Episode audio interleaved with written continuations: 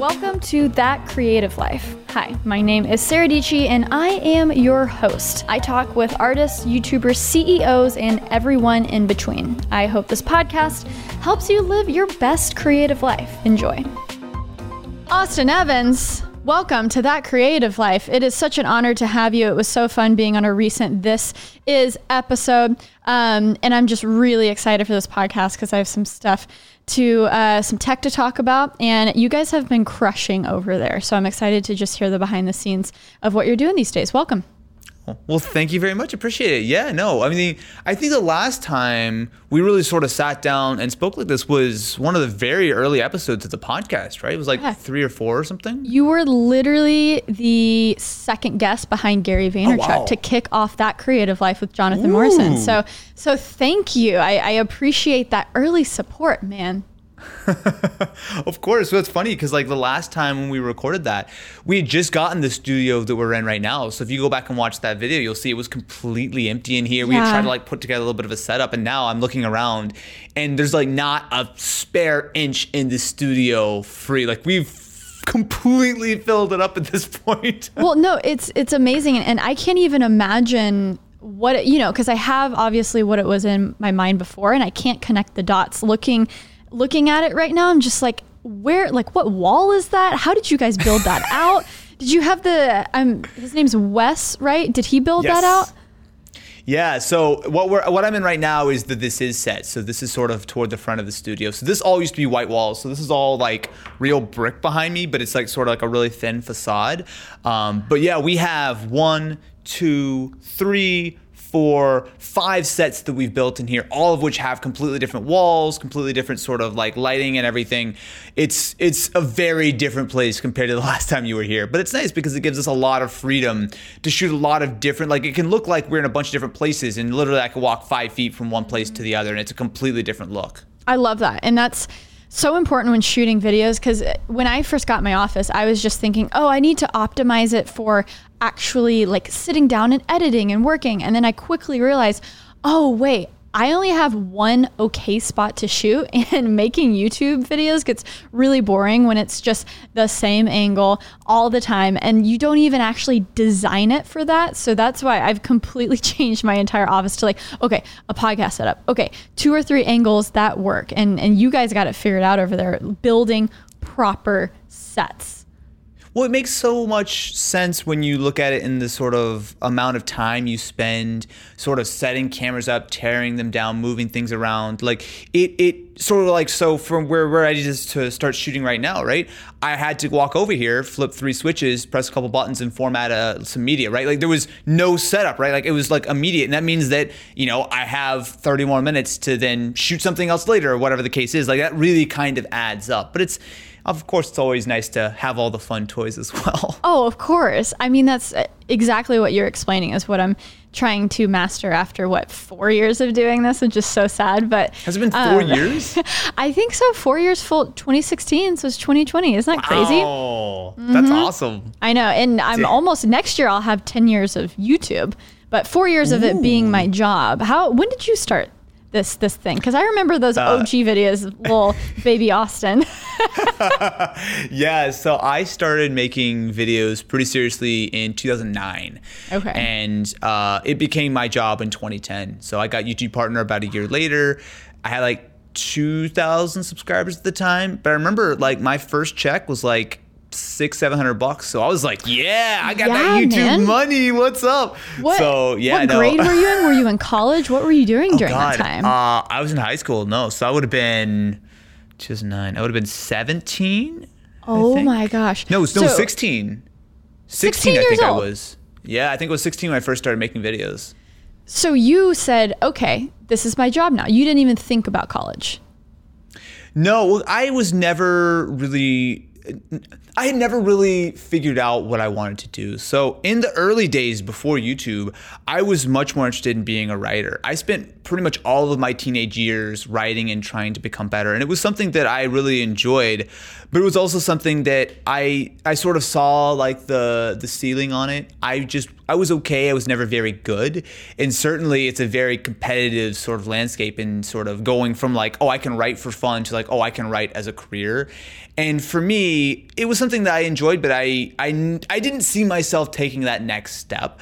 So when YouTube came along and I started trying out sort of making video and realized it was something I really enjoyed and it was something that it was, it was very gratifying because like when it was when it came to write it was a very solitary process i would write and write and write and write share it with a couple of people and that was it whereas with youtube pretty much instantly i would make a video and within a couple hours i would be getting comments i would be getting views like it was much more of a, an instant sort of gratification thing and ultimately that ended up being a, a much wiser choice but no i never really considered seriously going to college at all. And by the time sort of I had turned like 18 or so, YouTube had well been my job for a while then. So I was just like, yeah, I'm just gonna keep doing this. It was scary you- though. Was, yeah, where did you grow up? so I grew up in Missouri. Yeah. So I grew up in a little town called Branson, Missouri, in southern in southern Missouri. So What did your Yeah, family was- think of that? what are you doing? they didn't know. So Oh, that was the thing. I It's like my Austin, are you selling drugs? What's going on?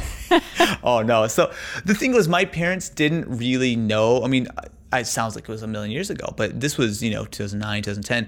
My parents weren't really up on the internet, and sort of most of, especially my mom, what she knew about the internet was much more of like predators and sort of all the the the the the bad side of things. So I knew if I was saying I was going to be making videos and sharing them online, my mom would freak out that I'm talking to some, you know, whatever. So That's what uh, Marques I- said too. Th- that was the only concern from his parents. What was like? I remember like even in those early days when it was my job, I would tell people, "Oh, what do you do?" I'm like, "Oh, I make online video." And people are like, "Online video?" I'm like, "No, no, it's tech. It's tech." Like people didn't know what YouTube was, you know.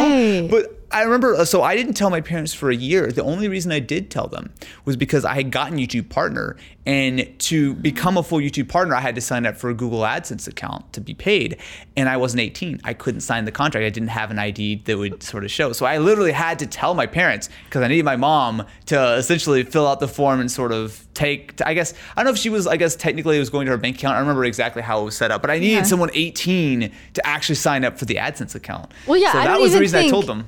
Yeah, I don't even think I had like a debit card when I was 16. So I can see how you would need some no. help with that, you know? I didn't have any money to put in a bank account to begin with. Exactly. oh my gosh, that is so funny. So when did it become okay? I'm gonna build a team. I'm gonna move to California. Why California? Did you see LA as that beacon Mm. Oh, God, at the top yeah. of the hill? This is this is what dreams are made of type thing. No, it actually wasn't like that. I fought it for a while. So I didn't move to California until 2015. So I had been doing it for quite a while at that point. The thing is, I I fought it for a while. So I had um as I started to get sort of more popular, as the channel started to grow, more and more opportunities out here developed, right? And that was fine. I enjoyed coming out for VidCon and for E3 and for various like shoots and, and that kind of stuff. Um, but the thing is, I'm from Missouri, where I had a three bedroom apartment on the lake for like 700 bucks a month, right? Oh, like it was Oh, wow. yeah, exactly. So like for me, I'm like I can afford to fly to LA once a, once or twice a month. Like the the airlines by itself will be no problem. But then toward the end, I remember it was uh, it was like actually it was June. So I guess it would have been five years ago now. It was E3 of 2015, or I guess it was sorry, it was June 2015 generally because there's a few things in E3 uh, around that time. So I remember I came out to LA for E3. I remember I came out then like a week later for VidCon, and then I had a shoot, and then there was another shoot I was doing with a couple of friends of mine. So I remember within a five week span, I was in LA five times, and this was considering that I was flying from Missouri, which meant that I didn't have direct flights. I had connections, so it was pretty much a day to travel in and a day to travel back. So I remember that was the point like you know what screw it so i booked one last flight the the fifth flight of that sort of uh, five week sort of period and I'm like you know what i'm not leaving until i have an apartment out here i'm gonna go home and i'm gonna pack up and come out and so a couple months later i drove out literally on my birthday that august and uh, drove out with all my stuff and that, that was it Wow. Did you have any help before that, or was it when LA happened? You started surrounding yourself by like-minded people. Was that when okay, how can we expand this? Yeah, yeah, it was exactly it. So, um, no, I was a complete one man band for a long time. So I lived by myself.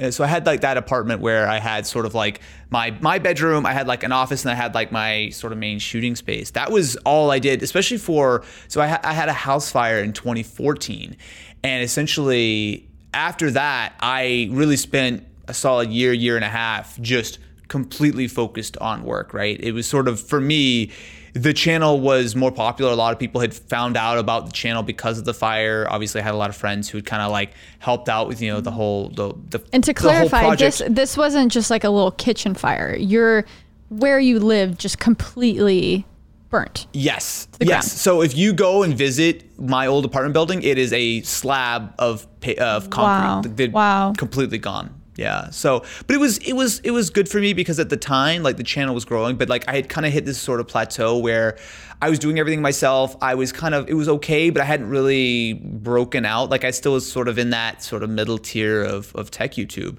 And after the fire, it was really helpful for me to sort of get a fresh start because I I realized I wanted to go next level with it. I wanted to be able to sort of not just make it like an okay sort of job, but I wanted to actually try to grow it into something bigger. So that year and a half or so was probably the most important year and a half of my entire career because I spent every waking hour on the channel. Like I was completely dedicated. I like I remember I would surface from my apartment every two or three days to go like Taco Bell or to grab a pizza down the street, right back in, and I was just working. Which I know in hindsight, obviously, is not a great sort of mental or physical way to live. But for me, I was so just focused, and I look back on those days really fondly. It's like, man, I remember when I would wake up at nine and work until one on one video, wake up the next day and do it all over again, just upstairs, downstairs. Like it was, it was one of those things where I just, I, I was driven. Like I knew There's I wanted to get bigger. Yeah. Yeah, exactly. And obviously, I'm nowhere near that driven these days. It's just I don't. well, well, it's it's time and place, and Yeah. I think that's I think that's where that uh, you know the hustle culture narrative gets distorted. Is y'all in the beginning when you love something so much and that's the only Mm. thing you see, it's you know okay it's not always fun but that's the only thing you can think about and it's so rewarding Yeah. when you get to the other side where you can see the fruits of your labor and then you're like oh okay man how cool is i've built this for two years now let's figure out hey maybe i don't like editing for 10 hours a day as much as i used to so let's figure out how to expand and, and get people to help me so you know you can sleep eight hours a night again you know it's always in phases Yeah, it's crazy. It's like so. Once I moved out, uh, I moved to California. I surrounded myself with a bunch of great people, and then sort of started to actually look into sort of getting a, an office of my own. And then uh, it was really clear to me because no one, I didn't know anyone in Missouri who was remotely interested in any of this stuff. So it had always been a very solo kind of project. But when I actually got in front of people who were like-minded and doing really cool stuff i my mind was really open to like oh this is what it's like to have even a small team or this is what it's like to have a dedicated shooting space or whatever the case is and pretty quickly from there um, i went from just being completely solo to getting an office to working with ken. And then obviously we started building the team from there. And it, it made a huge difference because that was sort of it, that was a necessary step to make it to to where sort of we we've made it to today. Because obviously if I was just still me cranking away sort of in my apartment 24/7 I wouldn't have a life and the channel wouldn't be as big and I wouldn't have been able to do the things that I've been able to do. But it's it's interesting to think about sort of in hindsight every step was necessary to get to the point where I am because I can just imagine like oh if I hadn't worked so hard at the beginning I wouldn't be able to hit that next level to afford this to do this like it's, it's sort of it's always like oh you can think like I wish I would have done this or that but it's clear that there was a very straight progression of this thing happens, which leads to this, which opens up this opportunity. And it's really nice to think about that in a in a positive context of, ooh, I'm glad I didn't screw up. I didn't make that wrong decision. I'm glad that AdSense account when I was, you know, 17 didn't get locked because someone clicked on my ads too many times. Like there's so many things that could have gone wrong that didn't. Right. And in the beginning, it's kind of like the those initial times is you're just trying to hit escape velocity. And it's just you're Yeah. doing everything and anything. But then once you hit it, it's like, oh, okay, wait, I have oh, somewhat arrived at a place that you can kind of look around, take a breath, and you can start evaluating how do I keep growing. But um, it is tough because it's either like you have in a way it's like you have it or you don't like i, I know channels that you know with maybe only 50000 subscribers but they've cultivated their audience in the right way and they know these different creators to where it's not all about numbers it's just really like like you said so many things you're doing so many things so you make it possible for so many things to go right and looking back it's probably Yeah. like how was i doing all that how was i going to all those Yeah. conference how was i shaking all those hands how was i making all those videos because even now Mm-hmm. i'm like i can barely for some reason I'm like struggling to get up one video a week, you know? So I'm, I've definitely hit an, another phase of, um, you know, I, I feel like I'm kind of where I, I'm hoping I'm where you were right before all of the hiring and stuff. Cause I I have some of it figured Yeah. out now, which is great. Last time I talked to you, I feel like I was freaking out about it. So We're, well, I definitely couldn't tell. I think you've done a really good job, if I can Thank you. say so. I think you've done a really good job of punching well above your weight. I, I always think about you as a person who consistently does things that generally speaking channels of your size aren't able to do. I think you're always really well connected. I think you're always incredibly kind and personable. I think you do a good job of getting in front of the right people and sort of making sure that the opportunities that pop up that you sort of really grasp them. So I, I will give you a lot of respect for someone who always does a great job of just taking advantage of these huge opportunities and doing a really good job of taking advantage of these sort of relationships that you've been able to build because a lot of people don't understand the human aspect of this, right? I mean, you can make videos all day long, but until you have an advertiser who's going to say, "Yes, I'm ready to to sponsor you," or until you get in that right room in front of that right executive go, "You know what? This is my idea and here's why you're you're going to love it." I think you're one of the best people I know who've really been able to take advantage of that and really get the absolute most that you can. Thank you. Oh, wow. Okay, you can just keep talking about me. Thank you so much. And we'll no, thank real you. I no, mean, like, that, that, we've done a lot of things together. Yeah, yeah, yeah. And punching, you know, punching above your weight, I feel like is like uh, me to the T. In that I try to always offer some sort of value. So if I can't, there's always like, oh my gosh, okay, till the end of time, I need to somehow like repay this person with like attention or a brand deal or an intro. I mean, that happened recently with um, with Linus. He was just like, and let me the caveat of that is you guys are awesome. I mean, the tech the tech community is so generous and so nice, and I think it helps um, when you when you come in and just like everyone's nice to each other that compounds and we all you know we all get ours but um, there's no there's no feeling of oh well i have to have this and you can't have it it, it really is the the rising tide you know rises all ships i feel like um, but yeah recently with linus because he was so generous with like we did like a studio tour and a podcast and i was like oh man, but like, what am I doing for him? So recently I was able to do all of those like uh, Twitter ad intros and I was like, okay. Oh, I feel yeah. like I'm kind of back. I'm like, maybe I'll earn them some money. no, that's awesome. I I just think a lot of people, when they're coming up in this sort of space, they focus on the big flashy things. How many mm-hmm. likes do I have? How many views do I have? Sort of like the the big picture stuff, and that's great. Obviously, that's important. None of us would be where we are today if we had videos that made six views, right? Like that's mm-hmm. just not a thing. But there's also a real human element here of just you need to be aware of your reputation. You need to be aware of sort of your standing in the community and your standing in this sort of the business aspect. That's a really important thing that I think a lot of people just assume comes with it. Like, oh, I get these views, so obviously I get the sponsorships, right? It's like, well, no. Did you, what did you do to earn that? Did you go out mm-hmm. and go to all those meetings and go to all those conferences and sort and of what and what type of videos yeah and what type of videos are you making do you even have an audience that will respond to that sort of sponsorship? Do you have an audience that's ready to actually like buy something? Are they educated enough to to come with a oh like do they want your opinions? I mean all the time when i'm on twitter i feel like me you anyone even ken just recently tweeted about it how everyone's always asking what graphics card do i need? What this? You know it's like it's a, a state of that. And i think some people you know you might have views but if a lot of your stuff is through the light of negativity you're not even cultivating like forget about the fact that you're being negative and no one wants to hang out with you that's a huge thing but you're not you're not even cultivating an audience that's going to respond positively to products so why why would a company want to work with you you know Right. Yeah, no, that totally makes sense. It's it's just interesting to think about. There's so many aspects to this, but you know, there's something that I think a lot about. Sort of, obviously, as we've both been doing this for a long time, it's really weird at how we're in an industry that has continuously gotten bigger and bigger and bigger. And obviously, it seems like trends are continuing. More and more people are spending more and more time online.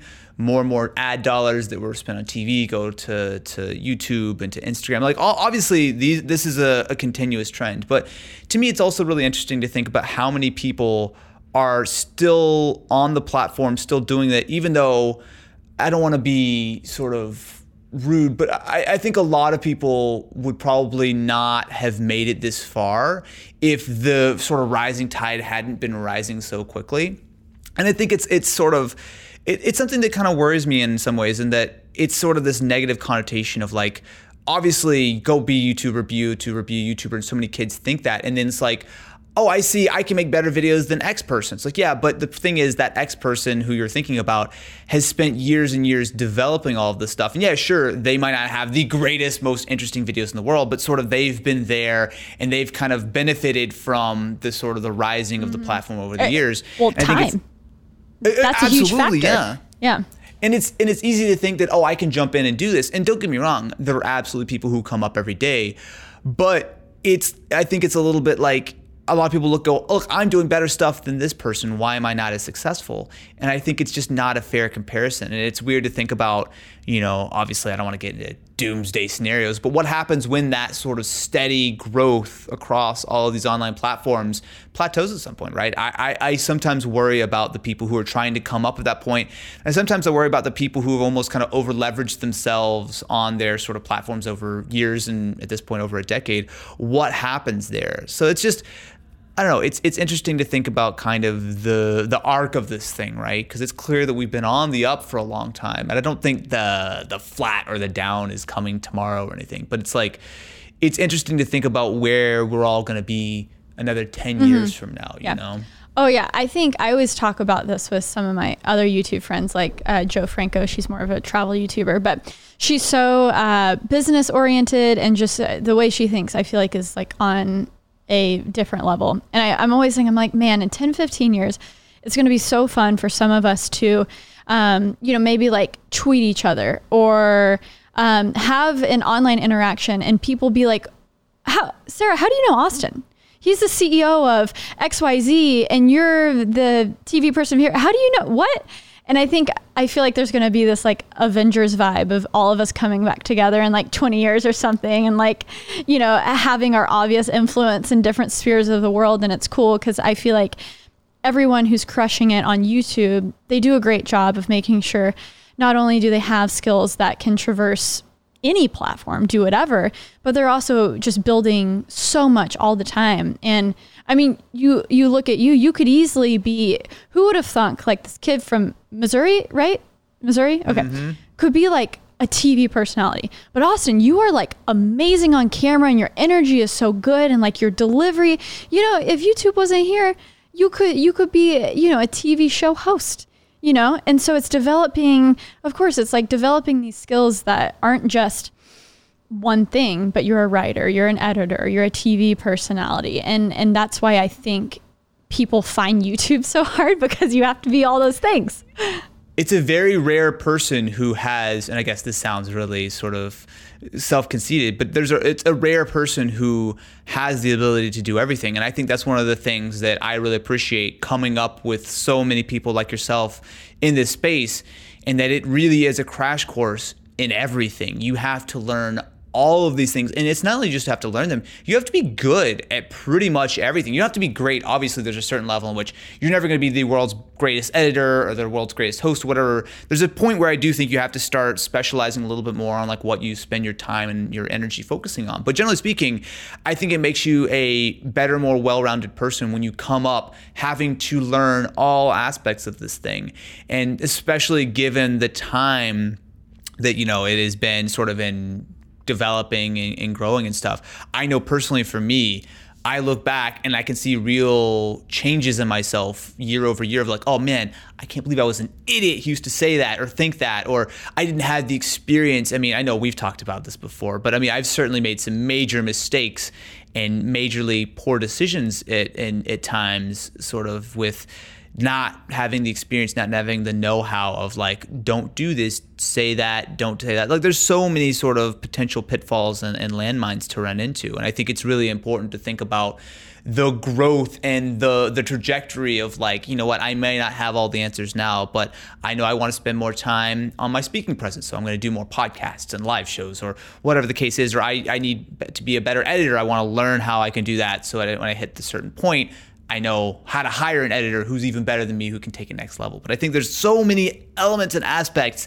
It can't be boiled down to get in front of the camera and read the script and be charismatic. It's like right, right. cool. Yeah, have fun with that. yeah. Like, okay. And what I've experienced, some of the best people that have been able to delegate and build a team and build structure, I feel like are, you know, you said you were a writer before. Of course, you can do all these things, but to be able to eloquently describe what you do, how you do it is such a talent. And I think of you and Linus and, and, you know, the kind of, of course you're an editor and all these things, but a writer first. It's a, it's a really great skill to have. Cause I think that's been my biggest person as, or my biggest, uh, pitfall because I'm just like a, a, quirky creative who's unorganized and blah. and so when this is all of a sudden a business, you're like, oh, Oh my God, yeah. Oh, there's a lot of things so, to think about and write about. yeah, well, yeah, like the business aspect, I think, is probably one of the most interesting things, right? The skills that you hone as you become a YouTube or Instagram or whatever sort of online personality are so different than the skills you need to run a business. When you mm-hmm. have payroll, when you have 401k and health insurance, when you have HR, look, when you have all of these structural things, which when you're a you know a single person or maybe you have like one person with you, you're like, oh my God, look at these silly companies with mm-hmm. all these rules. It's like, oh my God, no. If I say the wrong thing, I could be sued out of existence. Oh no, it's like it's a very different thing. Like, oh right, taxes. I have to pay 50% mm. of my mm. income in taxes. I know. Like all What's these different things. That? Do you in California? do you have a, oh, a, a business tax on top of your normal oh, yes. taxes? Like, sorry, yep. let me rephrase that. Um, like, so here, federal, state, city, which is obnoxious. Yes. Um, and mm-hmm. I just do a pass through LLC. So there's not like you okay. know the corporate tax or whatever. But then New mm. York has this dumb thing that's called the UBT tax. So you, so you just have like a random business tax that's like pay us 5% on top of everything else for being able to function within our city. So I, the idea, okay, I, I, don't know specifically in New York, but I know that generally speaking, there are a couple of categories. Uh, I'll speak from California. I know yeah, a little yeah, bit yeah. of Missouri. Well, no, I'm, I'm curious. Else. As someone who's like LA is always in the back of my head, I am curious. Yeah, yeah. So um, the the thing is, if you're a sole prop or if you're not like essentially a corporation, generally speaking, you have to pay a self employment tax. Generally speaking, I'm not an attorney or a, an accountant or anything like that. So please don't quote me on any of this stuff. But the way I understand is, generally speaking, if you're sort of more of a one man band uh, or one person band, I suppose, you generally speaking have to pay a fairly steep self-employment tax. Okay. There are advantages to that in that um, the money's all yours, right? So every all the money that comes in, like you may have like a, an EIN or something that you can use as opposed to your own social on a lot of right. forms and stuff. But generally speaking, it's all the same thing, right? So all money you take, you're paying taxes on, but then you can spend it, oops, spend it like free and clear and whatnot. Whereas when you go up to a corporation, there's a lot of advantage because then you're not taking all that money personally. It goes into a company. It then sort of you get a lower tax break generally generally speaking. But then that money's not yours. That money is a company's, and, you have and to that tax company that. becomes yeah. its own entity. Yeah, yeah, exactly. So it it gets complicated. Um, I mean, yeah. But I guess the way I always look at it, California and I think New York as well are two of the most expensive places to incorporate in the United States. But then I look at like my friends in Canada and, or my friends in like a lot of Europe, and the taxes are even higher. So I'm like, you mm. know what? It's fine. Yeah. But uh, yeah, it's but not great when have, you. They have just, the cute thing called free healthcare, though. yeah, yeah, yeah. Where's that? what's what's up with that, man? I, am like, my money's, yeah, my money's going to a six billion dollar NYPD budget, man. Let's, you know. Anyways, um, but there's certain advantages, right? You want to be in the middle of it. You want the talent. You want the lifestyle. I mean, I'm obsessed with of course it's changed here in New York City so much with the Rona but um, you know there there is a different energy to things that I think people in their 20s even in their 30s can appreciate Yeah, I mean, we've talked about this many times, right? Of the advantages of living in like LA or New York or something. Because you're originally from Texas, right? Texas. Yeehaw. Yeah. So I think it's it's interesting to think about like especially with all the things that are happening in the world right now. I think there are very much different motivations because I think generally speaking it was really clear for for me that living in a bigger city meant many many more opportunities. And while yes, I had to live in a smaller place and it was four times my rent or whatever the case was. But the the flip side was I had the ability to grow my business, grow my personal brand, you know, get a bunch of great new friends and contacts and all this kind of stuff because I lived in a bigger place, right? That was absolutely a very clear sort of definition. But then I think about sort of as you establish yourself more, as you're able to take advantage of these things. Like obviously as someone who has employees and offices and all that kind of stuff, I can't exactly go, "You know what? I'm ready to move back to Austin, even though I've never lived to Austin, but I've always wanted to move to Austin, right? I can't do that, right? I can't go, oh, by the way, guys, sorry, Let's you're just all fired move unless you to want to come with me Austin, to Austin. together, guys. Let's go, Texas. Come on. Exactly. Right? Like you sort of set down roots. But then on the other hand, I think there's a lot of people who are somewhere in the middle where it's like maybe you move to the bigger city, you sort of get that advantage, you sort of establish yourself. And then maybe it's time to move a little outside the city. Maybe Yeah. it's time to go to somewhere that you're maybe a little bit happier living with or whatever the case Well, is. Well, it's so, true. I- Once you put in that work, build that, build your name for yourself, and it's much, it, it compounds when you're in a, a city like LA or New York. But then once you Yeah. have that, it's like there is more flexibility. Where Yeah. when you're in your 40s, you don't need to be going to every single conference mean, and you- shaking you every may- single hand. exactly. You may want your kids to have a bigger yard, right? You may want to have less of a commute. You may like your priorities change. And I, I think it is generally really good advice for anyone who's younger. Go live in a big city, right? Like I think that's generally speaking a very good career move for the vast majority of people, especially in our industry. But I also think there's a certain point of unless you've really sort of planted deep roots, there's I think certainly an advantage of moving a little bit outside of that sort of bubble and some of those trade-offs kind of change sort of as you get older. But obviously everyone's different. I just think it's an interesting thing to think about sort of the evolution of these things of like, okay, I'm focusing on this and then you know what the next stage of my life, I think this is more important. I can't wait till we're all family vloggers living in Austin, Texas. Oh my don't don't don't do where that to me. where Oh. are the tech YouTubers now? we have be VH1. Yeah, that'd be so funny. Okay, so recently you started a few new projects and super fun. I got I got to be a part of a this is video where it was uh tech who wants to be a millionaire type vibe um, and you know it's where you guess tech but you you guys have um, sorry let me specify where you you guess the name of tech and they blur the logos they're they're so tricky with it and then you know you have to guess what year it's from um, and that was a super fun video for me to par- uh, be a part of i'll put it in the show notes below if you guys haven't checked it out yet but why a second channel austin Well, first of all, thank you very much for for being on. So, I guess this sort of speaks to. Oh God, I feel like I'm gonna get so like deep and philosophical today. Um,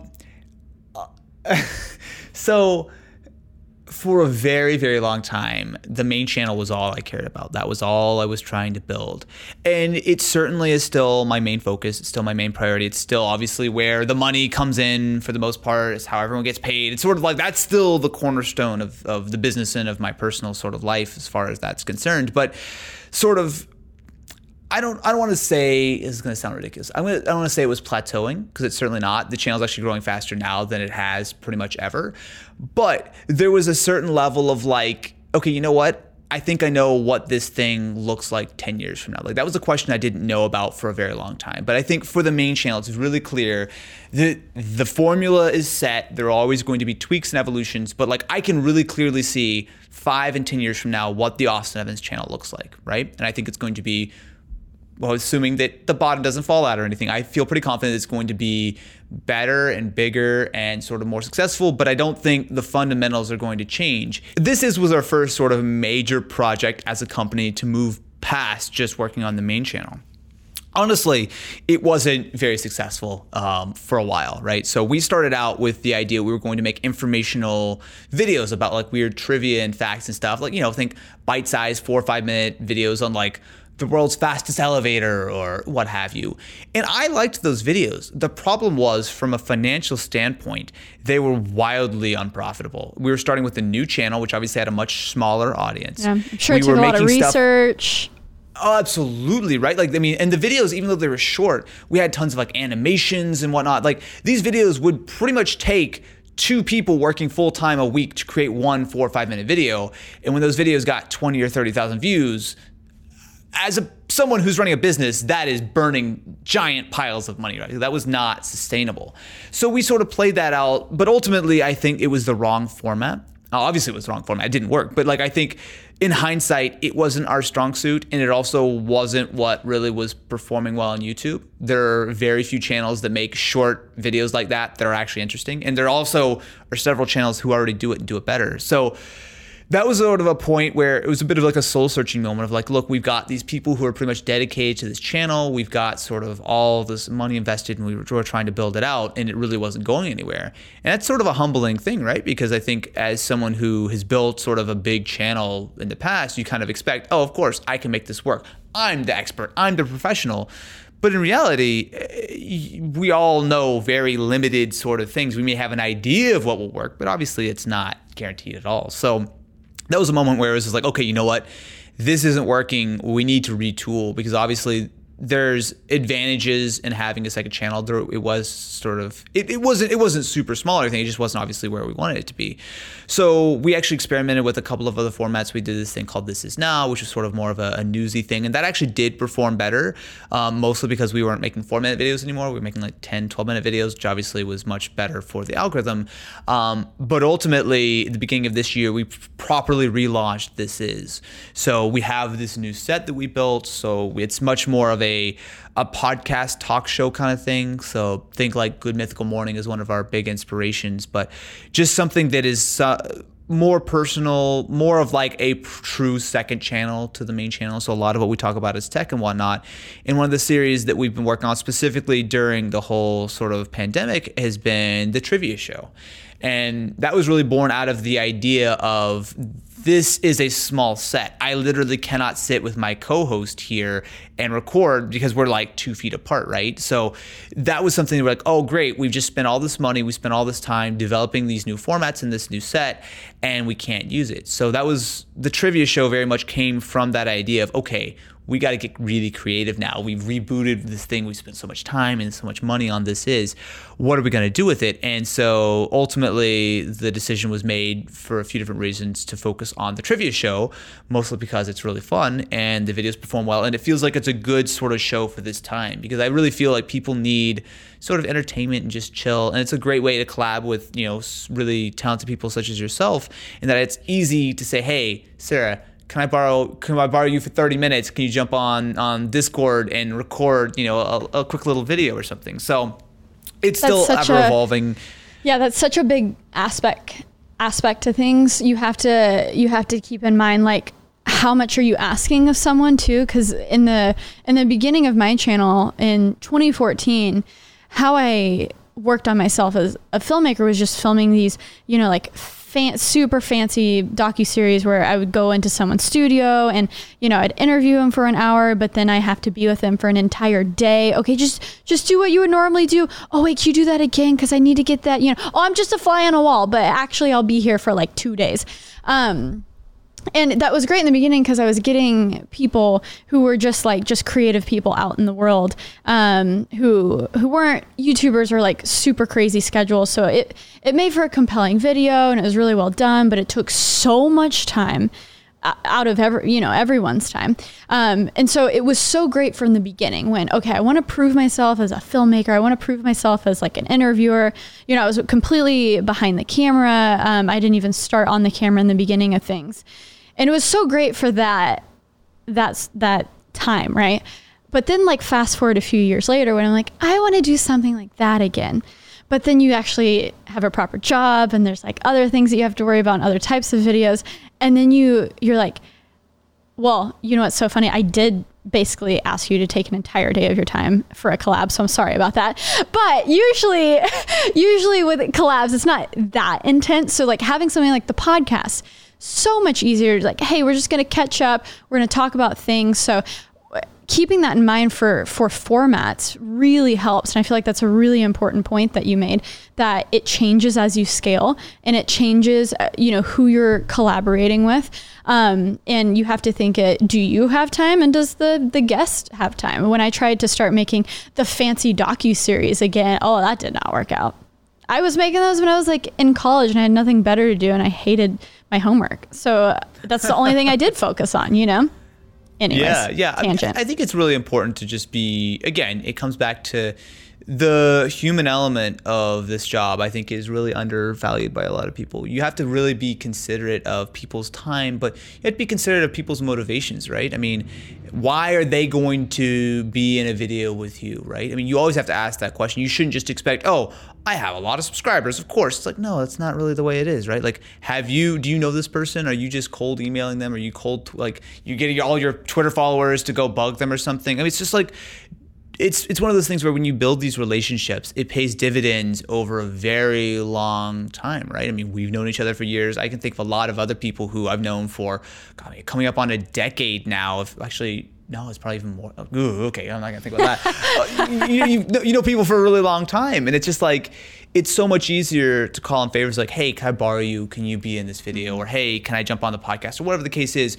when you have that sort of relationship yeah. first from a personal perspective, as opposed totally. to just being like collab, views, exactly. subscribers. Yes! And selfishly too, I'm like this is the only time I feel like I can catch up with my tech buddies. I'm like, I just yeah. want to, I just want to hang out and let's make it productive so we both have content and we'll both get eyes on stuff. But then, uh, you know, it's it's fun to just as someone who. I mean, this is so pathetic, but I probably only have two or three really good friends outside of YouTube. But everyone else is like, you know, I consider everyone good friends, but we maybe only hang out like three times a year, and half the time is virtually. But um, it's definitely like a, yeah, you're 100 percent correct. I, yeah. I think that's actually a really interesting and important point as far as the life outside of YouTube, right? Because I mean, I for a really long time pretty much had zero friends, mm-hmm. right? I mean, work was my life.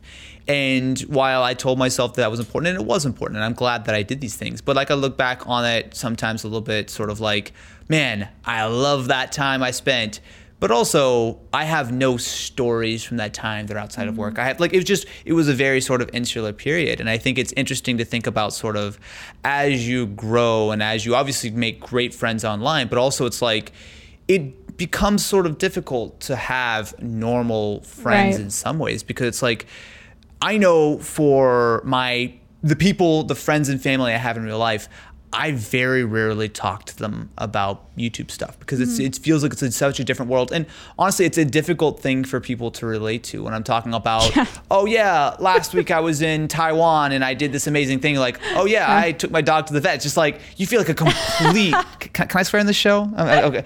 You feel you like a complete. You, okay. you, you know what I mean? Like, it's not yeah. the you, you don't want to come off like that and you certainly yeah. like don't want to be like oh yes you know and as i'm coming down the mountain from my private villa blah blah blah it's like no one wants to talk to you why would anyone want to be your friend you know so it's like so much of this i think is important to keep up sort of good friends in the online space because it's it's I know I can tell you some stupid story that might to some other people I know sound ridiculous, and you're exactly. like, "Oh, I'm sure you will be able to relate." yeah, so I, yeah. I, I, I totally it's, it's, it's, yeah, it's fun, and and it's also in a way where I know I've talked to um, some of my normal friends about maybe frustrations or, you know, something. And like what you said, is sometimes it comes off, you know, I'll be like, dude, they gave me 5K to do X, Y. I, are you kidding me? Like, I should have gotten paid so much more. And they're sitting there like, what? What? Like, what are you talking? And I'm like, well, you don't realize I had to do like 10 rounds of revisions and like this was. so yeah, it's definitely good to keep that, keep yep. that balance, right? Um, yeah, for sure. and then you you also have a new podcast with Relay FM called Test Drivers. How has that experience been? Because you've always been such a good talker. I'm surprised it took this long, Austin, to get on the pod train. Come on. Well, well, thank you. Yeah. So, sort of speaking about this is and everything part of my, especially this year, but sort of it's been percolating for a little while, is just expanding and doing more things, right? Um, obviously, I've been very fortunate that I've sort of had all my eggs in the YouTube basket for a long time. But I mean, look, let's be real. uh, someone some I get into some trouble or there's some copy a bunch of copyright strikes or whatever the case is you're always limited if you have uh, you know complete dependence on one thing. Like there's always some risks there of you know youtube could disappear whatever there's a million things that could happen. So it has been something i had been thinking about a while, for a while and this is was kind of like the first step but this year has really been the the year that i feel like I've been making more content than ever before. So not only you know hosting a couple of this is episodes a week in addition to all the main channel stuff, but the test drivers has been a really really important outlet for me as well. I've been a fan of podcasts for a very long time, right? I have test podcasts that I had been working on for no joke, literally years, right? I mean, there had been, you know, tests like, oh, I, will record this episode ah, that that idea didn't work, or this or that. Like, I had been wanting to do this for a long time, and so last year, actually, it was really related to to this is. So last year, when we were thinking about what that next step for this is would be, initially this set was actually built as a this is podcast set. So we for a little while were considering turning this is into a podcast channel, right? We actually did some tests at the end of last year. A couple of friends of like, you know, Jock Slade and Kevin Kenson, we had a few people on as sort of very much a test for that format. And so the initial idea was really to like, okay, you know what? We're just going to make video podcasts to live on This Is, and we're going to try bringing guests. But very quickly, that became like, oh my God, this is going to be a nightmare. We have to bring people in. It's just this huge, huge hassle. And so we went a different way with it. But the podcast bug had definitely really set in. I was like, you know, I really wanted to do something serious.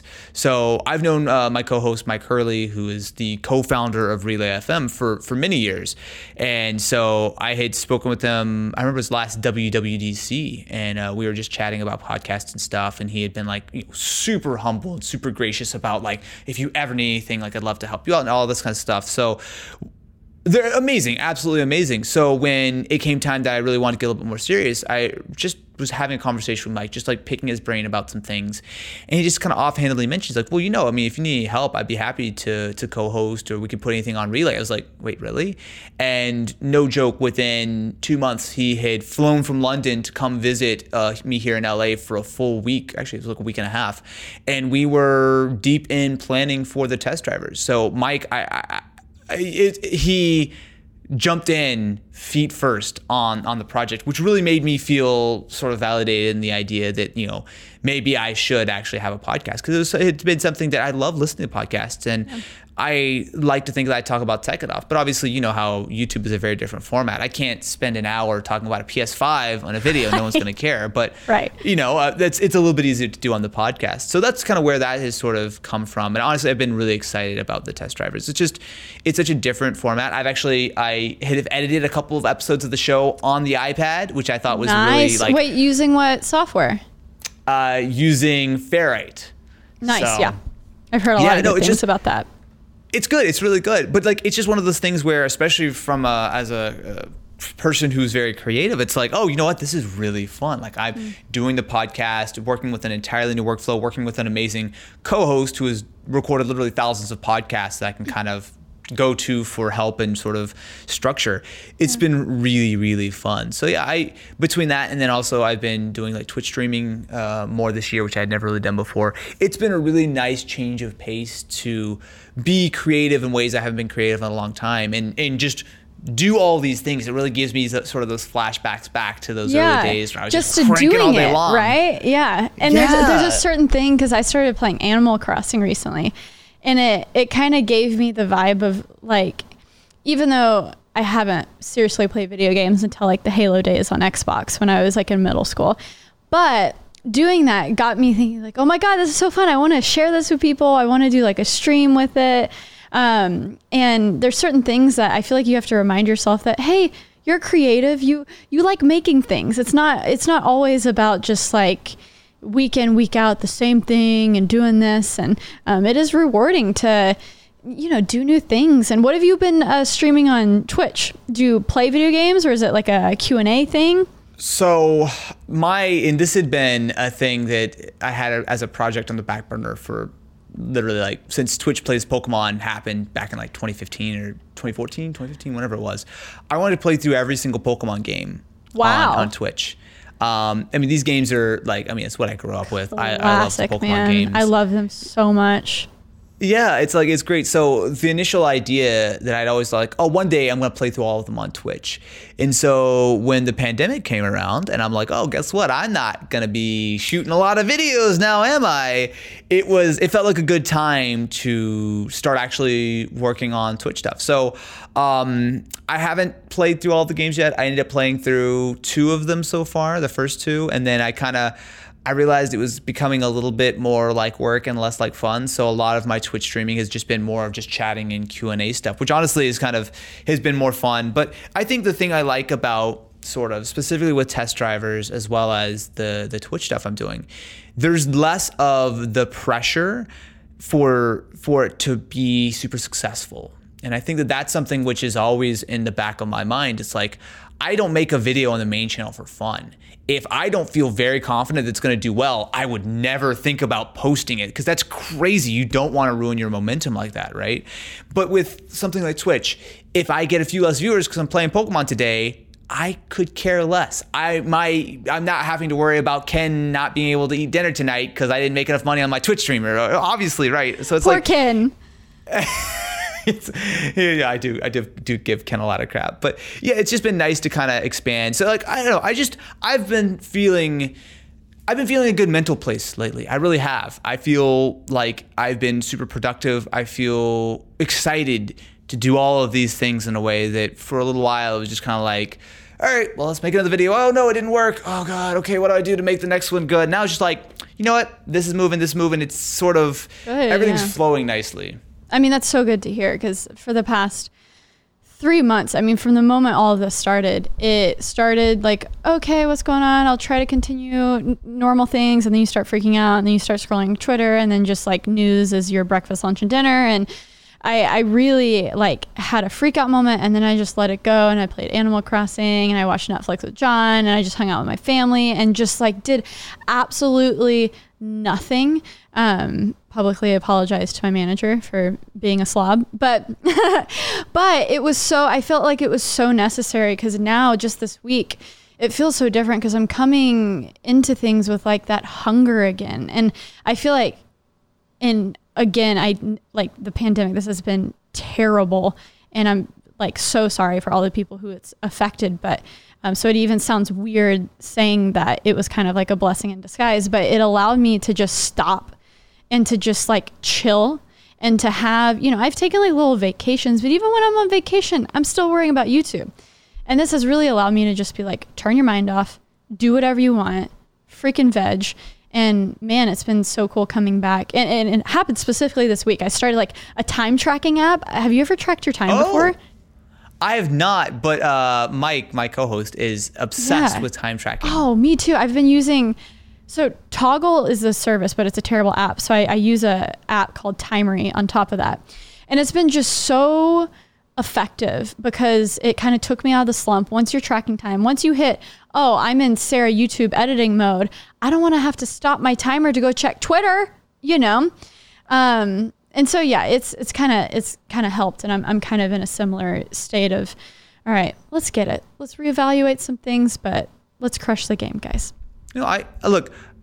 I am always a big proponent of the idea that you got to look for the positive in life, right? I mean, there's always bad things going on, and obviously, there's always things that you need to take seriously. But if there's ever any kind of silver lining, if there's any ever way for you to kind of bring something positive out of negativity, I think that's always the move, right? I mean, you've got to be in a good headspace. And you got to take advantage of the time you get off or the time that you get as a refreshing break or whatever the case is. You got to look at some kind of positivity because if you're just constantly focusing on the negative and all the, the terrible things in the world that seeps in right? Like I, I try to be very protective of what i let inside my shell you know? And obviously the last few months there's been a lot that's been really difficult to watch and difficult to really kind of digest. about. And, yeah. Yeah. And specifically in the past few weeks of everything too, I had to literally have other people tell me like, like guilt and just feeling down. Like that's not helping anyone. You know, if you actually want to be Mm-hmm. Yeah. out there and you want to help some of these things, like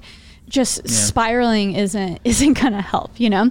You gotta Um, you gotta focus some positivity, some action. You have to look forward because it's so easy to be sort of paralyzed by the overwhelming fear and dread and the fact of like, oh my god, this is a tsunami of things. I I'm one little person. What am I supposed to do about it? But like, y- y- that's a bad headspace to be in. You can't let yourself really kind of live there because it's it's just not it's not productive. It's not you you gotta you gotta look forward. But Yeah.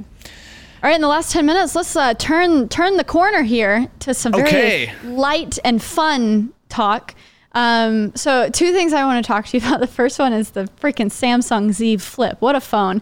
Um, and it's so funny when we when we started this podcast, you know, we're doing it via Zoom, and Austin sent me uh, a picture of how I look on the on the Z Flip, but how handy is it? It's basically like having a built-in pop socket that you can fold your phone, you can set it up, and I will say that even though it's a little wonky because like it's not landscape view, it's vertical, your video is so. I guess that's the benefit of using a smartphone um, camera instead of a dinky laptop camera. Your video looks so crisp. I mean, you look very crisp, and it, it looks good with the Z Flip. So, um, props to them. But what a quirky yeah. phone! I, I love it. I have not. So for like I guess some background, I haven't dailied a Samsung or specifically I haven't dailied an Android phone in many years. I've used Android phones. I've reviewed them. I've used them as like my secondary device, but the iPhone has been like my number one for quite a quite a while now. But this Z Flip has been the first phone to really bring me over. I bought it with my own money. I you know I went to the event. I was like, you know what, sold, pre-ordered, let's go. And I knew I was gonna like it. I didn't realize I was gonna love it. Like this phone, it's definitely flawed in some ways. Like it's uh, you know. Camera is good, but not quite to the level of something like an iPhone. Um, it's like spec is a little bit old. You do have to deal with a little bit of weirdness with the fact that like it doesn't have like dual speakers. Like there's lots of like minor little compromises. But the fact is, this is a phone which is legitimately it makes me happy to use it. Right? I mean, it's I just fun. I smile It's when I- so I, fun. flip it open. Yeah, it's just it's really really cool. So like it's not something that I recommend to most people, um, but it's the right phone for me. I really appreciate it. I like the way it feels. I like the way it looks. I like the way like there are lots of minor annoyances, but there's no deal breakers there. Everything is at least good. It's like it's it's like B B plus A. There's no there's nothing that's actually Yeah. a real sort of deal breaker with it. Well, so yeah, it was the first I thing. love the Z Flip. Yeah, when that initial when the Galaxy Fold came out, I was like, wow, we're living the future. This is so cool. But no way in heck would I ever use this phone. It was really cool scrolling through Twitter, scrolling through my email with that, you know, with a ton of real estate. Um, but I was like, eh, you know, whatever. And the Z Yeah. Flip came out. And you know, I think we at our age we have very nostalgic feelings for like the Razr flip phone and all of those Mm-hmm. Man, just being able to flip a phone. And now you're telling me, wow, we're like bending this the display in this way. How cool! This is the future, and it's something that, like you said, you actually enjoy using. And then, you know, have you had any being from going from Apple to Android after a few years? Um, have you missed iMessage a great deal, or have you found apps Well- to substitute for it? So here's the dirty little secret. Um, my old method was sort of iPhone first, Android in the back pocket. I've just flipped that. So I use Android most of the time. I still have sort of my SIM card in, or I, I have my other SIM card in the iPhone. So I have iMessage and all that stuff. I still find that there are advantages to the iPhone, specifically, like you said, with iMessage. It's nice to have that across different devices. Um, FaceTime is something I use fairly often. But honestly, one of the bigger things is I really like the iPhone for anything social networking related, right? Like Instagram is an exclusive iPhone thing for me. The nothing nothing about it on uh, on Android or the Z Flip is as good. I feel much more comfortable with the way that the iPhone handles photos. I like the way that they look better. Uh, there's a lot that I really prefer as far as when it comes to photos. Video, it's not even a contest the iphone is significantly better so for it's almost like the the iphone is like for personal like for talking with like friends and family over iMessage and for social media like my work everything else is through Z Flip which that sounds like a lot but realistically I'm probably using Z Flip 90% of the day. So yeah it's it's it's it's good. It's just um there's certainly as someone who's in a fortunate position to be able to use both, there's certainly some pros and cons with with each. But I the Z Flip is has been I it, it's going to take a lot to tear this thing away from me. Probably I Z Flip two, realistically. Yeah. When I saw it, I was just like, okay, I'll wait till the next iteration. I don't, but now that I'm thinking, I'm like, what are they going to change? I don't know. Maybe it can get a little bit thinner, but I don't even know Maybe. how. Yeah, I don't know. I like Um, it. It's it's small. Like I hate big phones. Like Yeah. to me, Oh, yeah. I, I just I don't want like a. uh, You you probably know it better than anyone as far as dealing with stupid small pockets. It's just Freaking like no one wants yeah. to.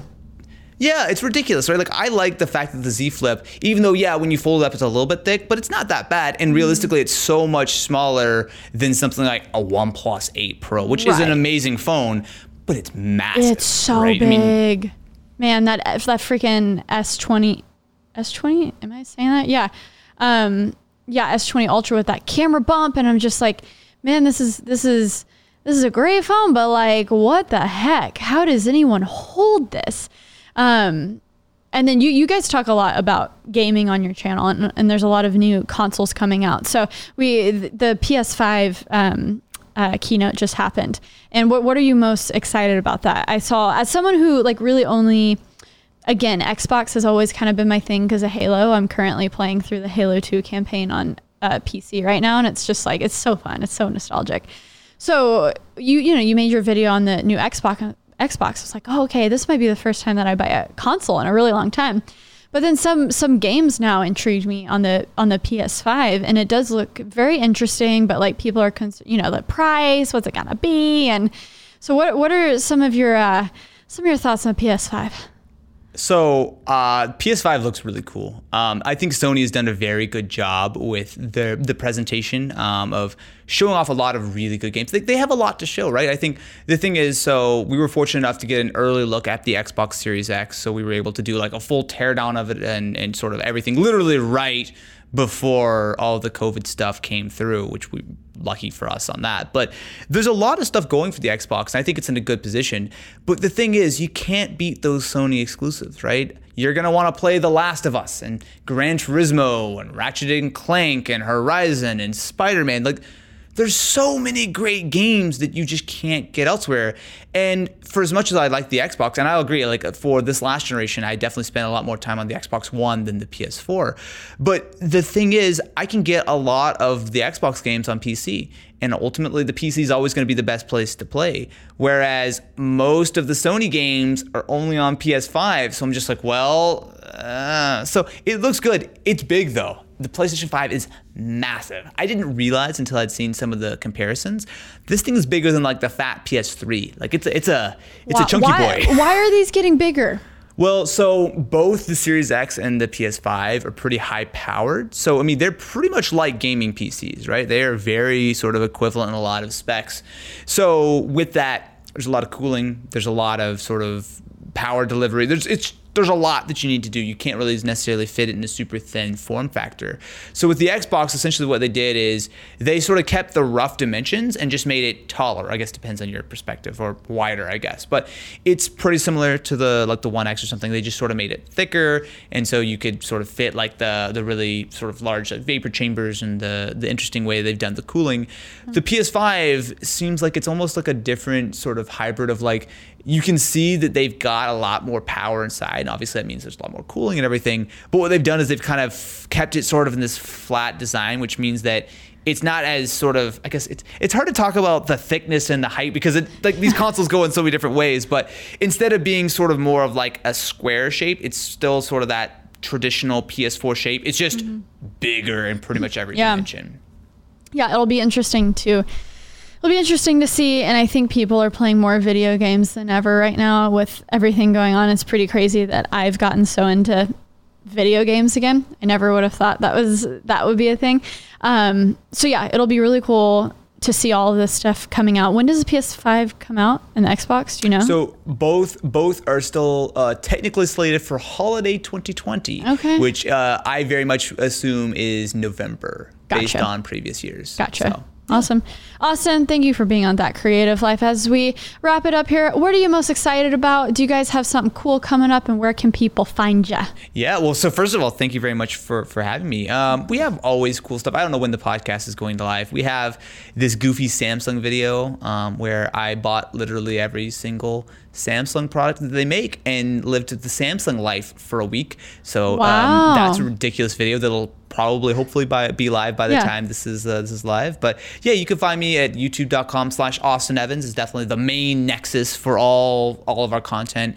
Uh, but you can also check out our podcast at relay.fm slash test drivers and uh, obviously Twitter, Instagram, Facebook, all that kind of stuff at Austin Not Duncan. Awesome. Amazing. Austin, thank you so much for being on. Everyone who's listening, thank you. Uh, make sure you subscribe That Creative Life on Apple Podcasts, Google Podcasts, Spotify, wherever you listen. Um, new episodes every single Monday. Until next Monday, thank you for listening. What's up, guys? Okay, next caller. Hello. Hello? Who's this? oh, oh my gosh. Hi, it's Nathan from um, Southern California. Oh my gosh. So so nice to have you. Do you have a question for me? Yeah, I do.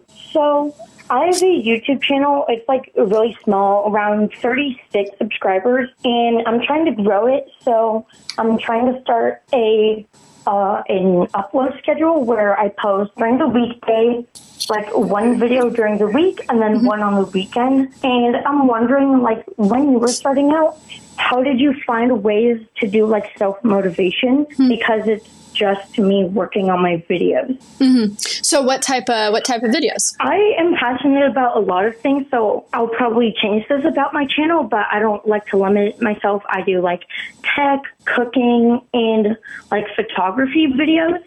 Um, yeah, so I guess just finding the motivation to keep putting stuff out, getting on a consistent schedule, basically that.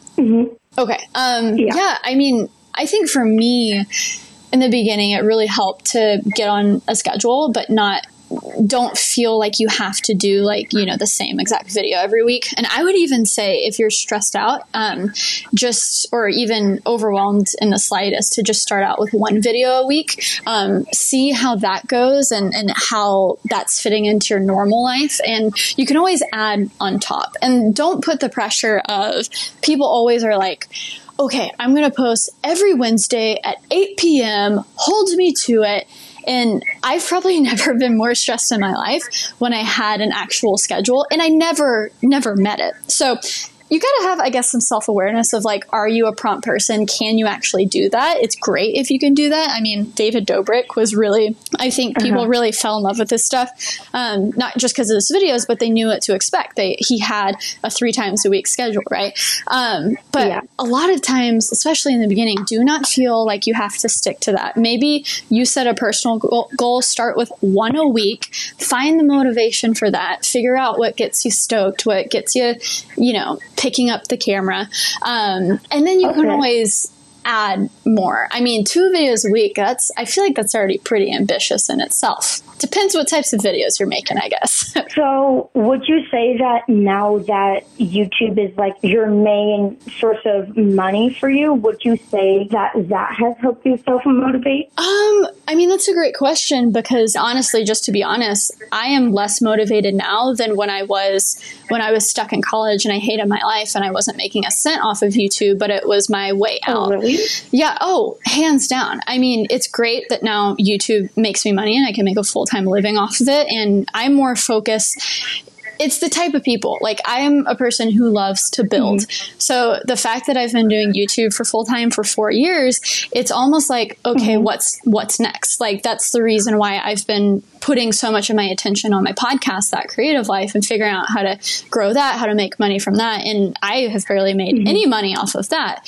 And I'm more focused on that Yeah. than I really even am on my YouTube channel and then more focused on a company that hasn't even like launched anything publicly. So my motivation has always been with things that aren't even making money. So I, I think that mm-hmm. to know if it's something that you actually really enjoy and you're going to be able to do for the long haul, it's like you got to have the motivation even when no one is encouraging you to do it. A lot of times when people are saying don't do it, I mean, in college, people are like, hey, you should probably stop focusing on this and like focus on your education, you know? Um, but despite Yeah. that, despite not making money f- from it, it was still something that I had a blast doing. So, um, so yeah, I think that that'll help kind of get you to a point where it's like, okay, well, what actually makes me super stoked, and um, you know, and if that motivation isn't isn't here now, then maybe it's something else. Oh, thank you so much. That of was my question. course, yeah. I hope that helped. Thanks for calling in. Okay, awesome. How long have I been doing this here? 46 minutes. Let's go through some comments real quick. I'm on the call. Oh, someone mentioned Dave 2D. Is Dave here? Um, what's up? What's up, guys? Great combo. This is so interesting. Um, awesome. Awesome. Next question. Hi. Uh, all right. I'm quite surprised I actually uh, got in on the queue early enough. Heck Be yeah. Live, I guess. Yeah. What's your Uh, name? Uh, I'm Dennis uh, from New York City. Awesome. Oh, Yeah. represent. Yeah. So we're in the same Yeah. city right now. But my question is actually uh, not about New York City. It's more about getting out. Uh, Cool. For you, I know this is something you mention often in your uh, channel, on your channel, and in your videos. Is coming to New York was a great opportunity for you, for your channel, for your growth, and for your future at that time. Uh, especially your move to, I believe it was Tennessee, in order to try to pursue the music side of the industry. But for me, as a 19 year old who goes to college, you know, in the city and is just around here. Uh, I actually have like this want and desire to get out. Actually, like I really have been looking into Texas and uh, Nice. pursuing. So I'm in college. Yeah, I'm gonna have my uh, bachelor's in uh, 2020 or Awesome. 2021. Yeah. So after that, uh, my ma- for my master's, I want to go to law school, and I don't want to stay in the city. And it's like really strange because most for most people who you ever talk to, they're like, "Oh, I want to be in the city, opportunities." How well, it's fun it definitely is." It's like, definitely oh my different God, if I'm you're so are you yeah are you born and raised here Mm, yeah, yeah. Yeah. so i understand i mean if this is what you grow up around i'm sure if you travel anywhere else you're like what is all this space what is this yeah, yeah. Even New Jersey, like Yeah. like 45 minutes away, right? Mm-hmm. Just going to New Jersey, and you're like, oh my god, people have houses and backyards and driveways and pools. and i'm, I'm sure this barbecue. yeah i'm sure Oh this pandemic is like making you think twice doesn't understand us right now. yeah oh because we're all in our tiny apartments Yes. Yeah. Yes. And I feel like you know, Corona only. I don't know. Oh, I'm not allowed to say that. No you're I forgot. you're but- fine you're you're allowed Oh. i'm not monetizing this so uh, I feel like that's only like even you, you escaped, but you have the chance, right? But even Mm-hmm. Right. that has like really, I mean, made it really clear that oh, you better have like a backup plan. right Things can get ugly really quickly, and you're in a really small apartment. Like that's that's like that's your like your demise right there. Mhm, yeah. But uh, for me personally, like uh, to pursue, you know, to become an attorney, uh, I just need to live by a city. And I don't need to live in the city, Mm. uh, both as a part of the trade and also for the schooling portion of it. So I've really been looking into Texas.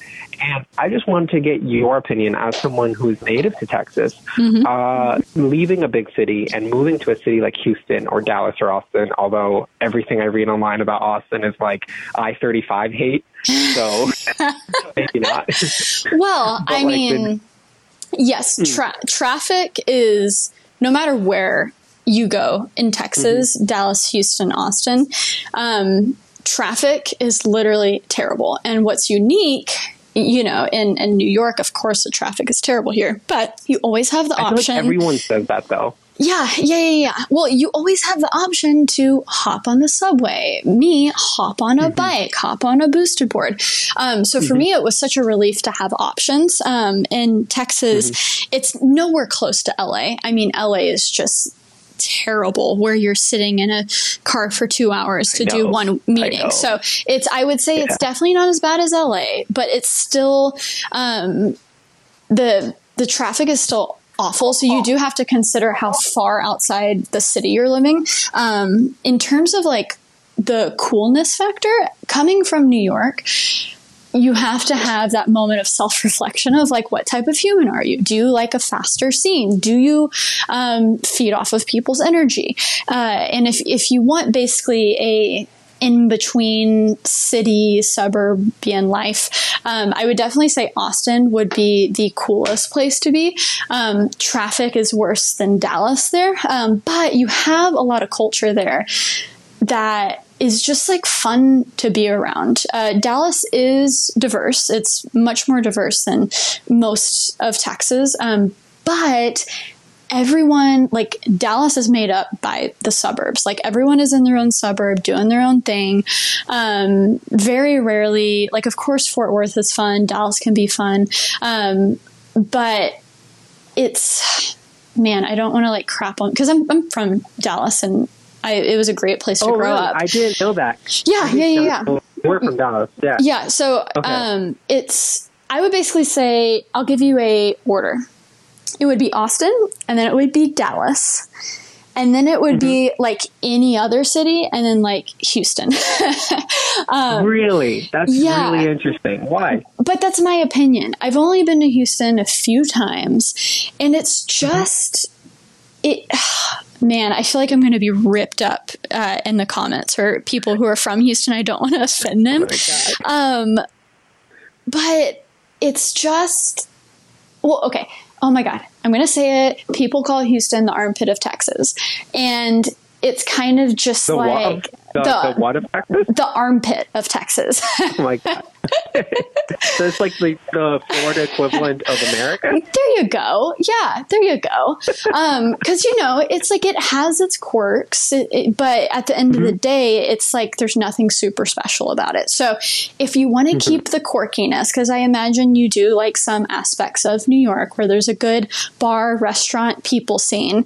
Um, Oh yeah. you Yeah, know, definitely. And even though Texas can be like super one thing, um, I did grow up ar- around a fairly diverse crowd. I mean, it wasn't. I mean, that's what I love about New York is it's like you get to see everything. Um, so it's not. Oh yeah. It's Oh, not yeah. exactly that, but I would say definitely Austin and Dallas are up there.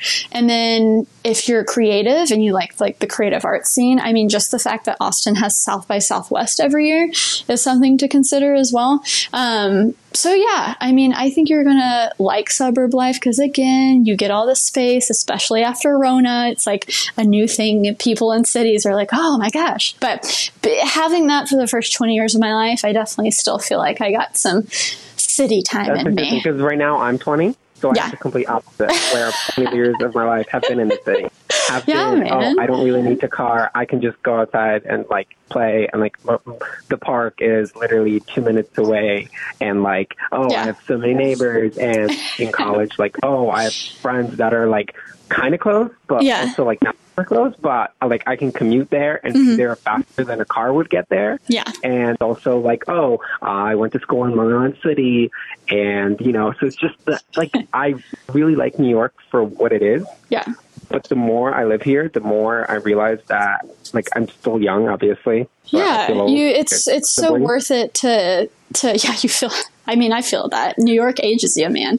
Um, so I Yeah. it's so worth it, I think, to see, you know, how literally probably 80% of America lives especially when you, Yeah, you're but born like- Mm-hmm. and raised you know in new york or california you think that oh everyone's like this right um, but Oh it's yeah. it's definitely um, the the norm is not paying $2000 $3000 a month for your apartment the norm also isn't paying like a million dollars plus in a suburb of queens for a house that is Yeah. like a sixth of the size How dumb is that? Exactly. that That's house why- like, in the suburbs of LA Mm-hmm. like suburb of Manhattan like people not from New York but like with geography there's five boroughs all boroughs except Manhattan are pretty much suburbs except like parts of Brooklyn Yeah. obviously but like just paying for upwards of a million dollars for a house that's Oh, it's literally insane. a fifth of the size of something Yeah. in California, a suburb of LA. And it's like, wait, I can just move to LA and like Yeah. still live in a city, except like enjoy better real estate. But like, Mm-hmm. it's not just real estate, in my opinion. It's like just looking at my parents and the way I was brought up. Although I am young, obviously, I Mm-hmm. don't see myself wanting to have a family in New York. yeah Yeah, it's something And like, that what's your opinion on that? Would Yeah. Mm-hmm. you like dip out of New York eventually when you do have kids? Yeah, I mean, that's something that I think about literally all the time, especially being a woman. You literally have to plan your entire life around that. Um, so it's almost like the feeling of I want to go full out, like full on as much as possible, be in the craziest city possible with the most opportunity during this time of my life in my 20s. Um, because, yeah, it's like on one side, oh, how cool would that be to grow up in this like center of culture and where a lot of cool things are happening and you can go to like you know these fancy museums on field trips. Um, but then on the other hand i don't want my kid to like get run over by a car and like have some green Yeah. grass to play in. So who knows? It's something that yeah, I think about a lot. And that's why it's like you, I either have to make so much money in the next 10 years that I can have a backyard in New York, um, or we just gotta, we just gotta go hang out in California or Texas, you know? Make enough money to like afford retirement. A normal- after forty years Exactly. old. Yeah. No, exactly. That's like where- 40. Yeah. Stop uploading to YouTube, disappear, delete your Instagram, and enjoy retirement. Exactly. I mean, that's where my mind is right now of like, I need to make all of my money in the next 10 years so I can just like mm-hmm. Live a normal life. Yeah. life. With, with children. So, um, but yeah, like having this conversation, I'm sure a lot of people in the comments are like, oh, that's insane. What are you even doing? um, but there's a certain attraction to like a city that provides a ton of opportunity and I love building. So, so who knows? And I wish you good luck on your Texas journey. I think that'll be exciting. Thank you.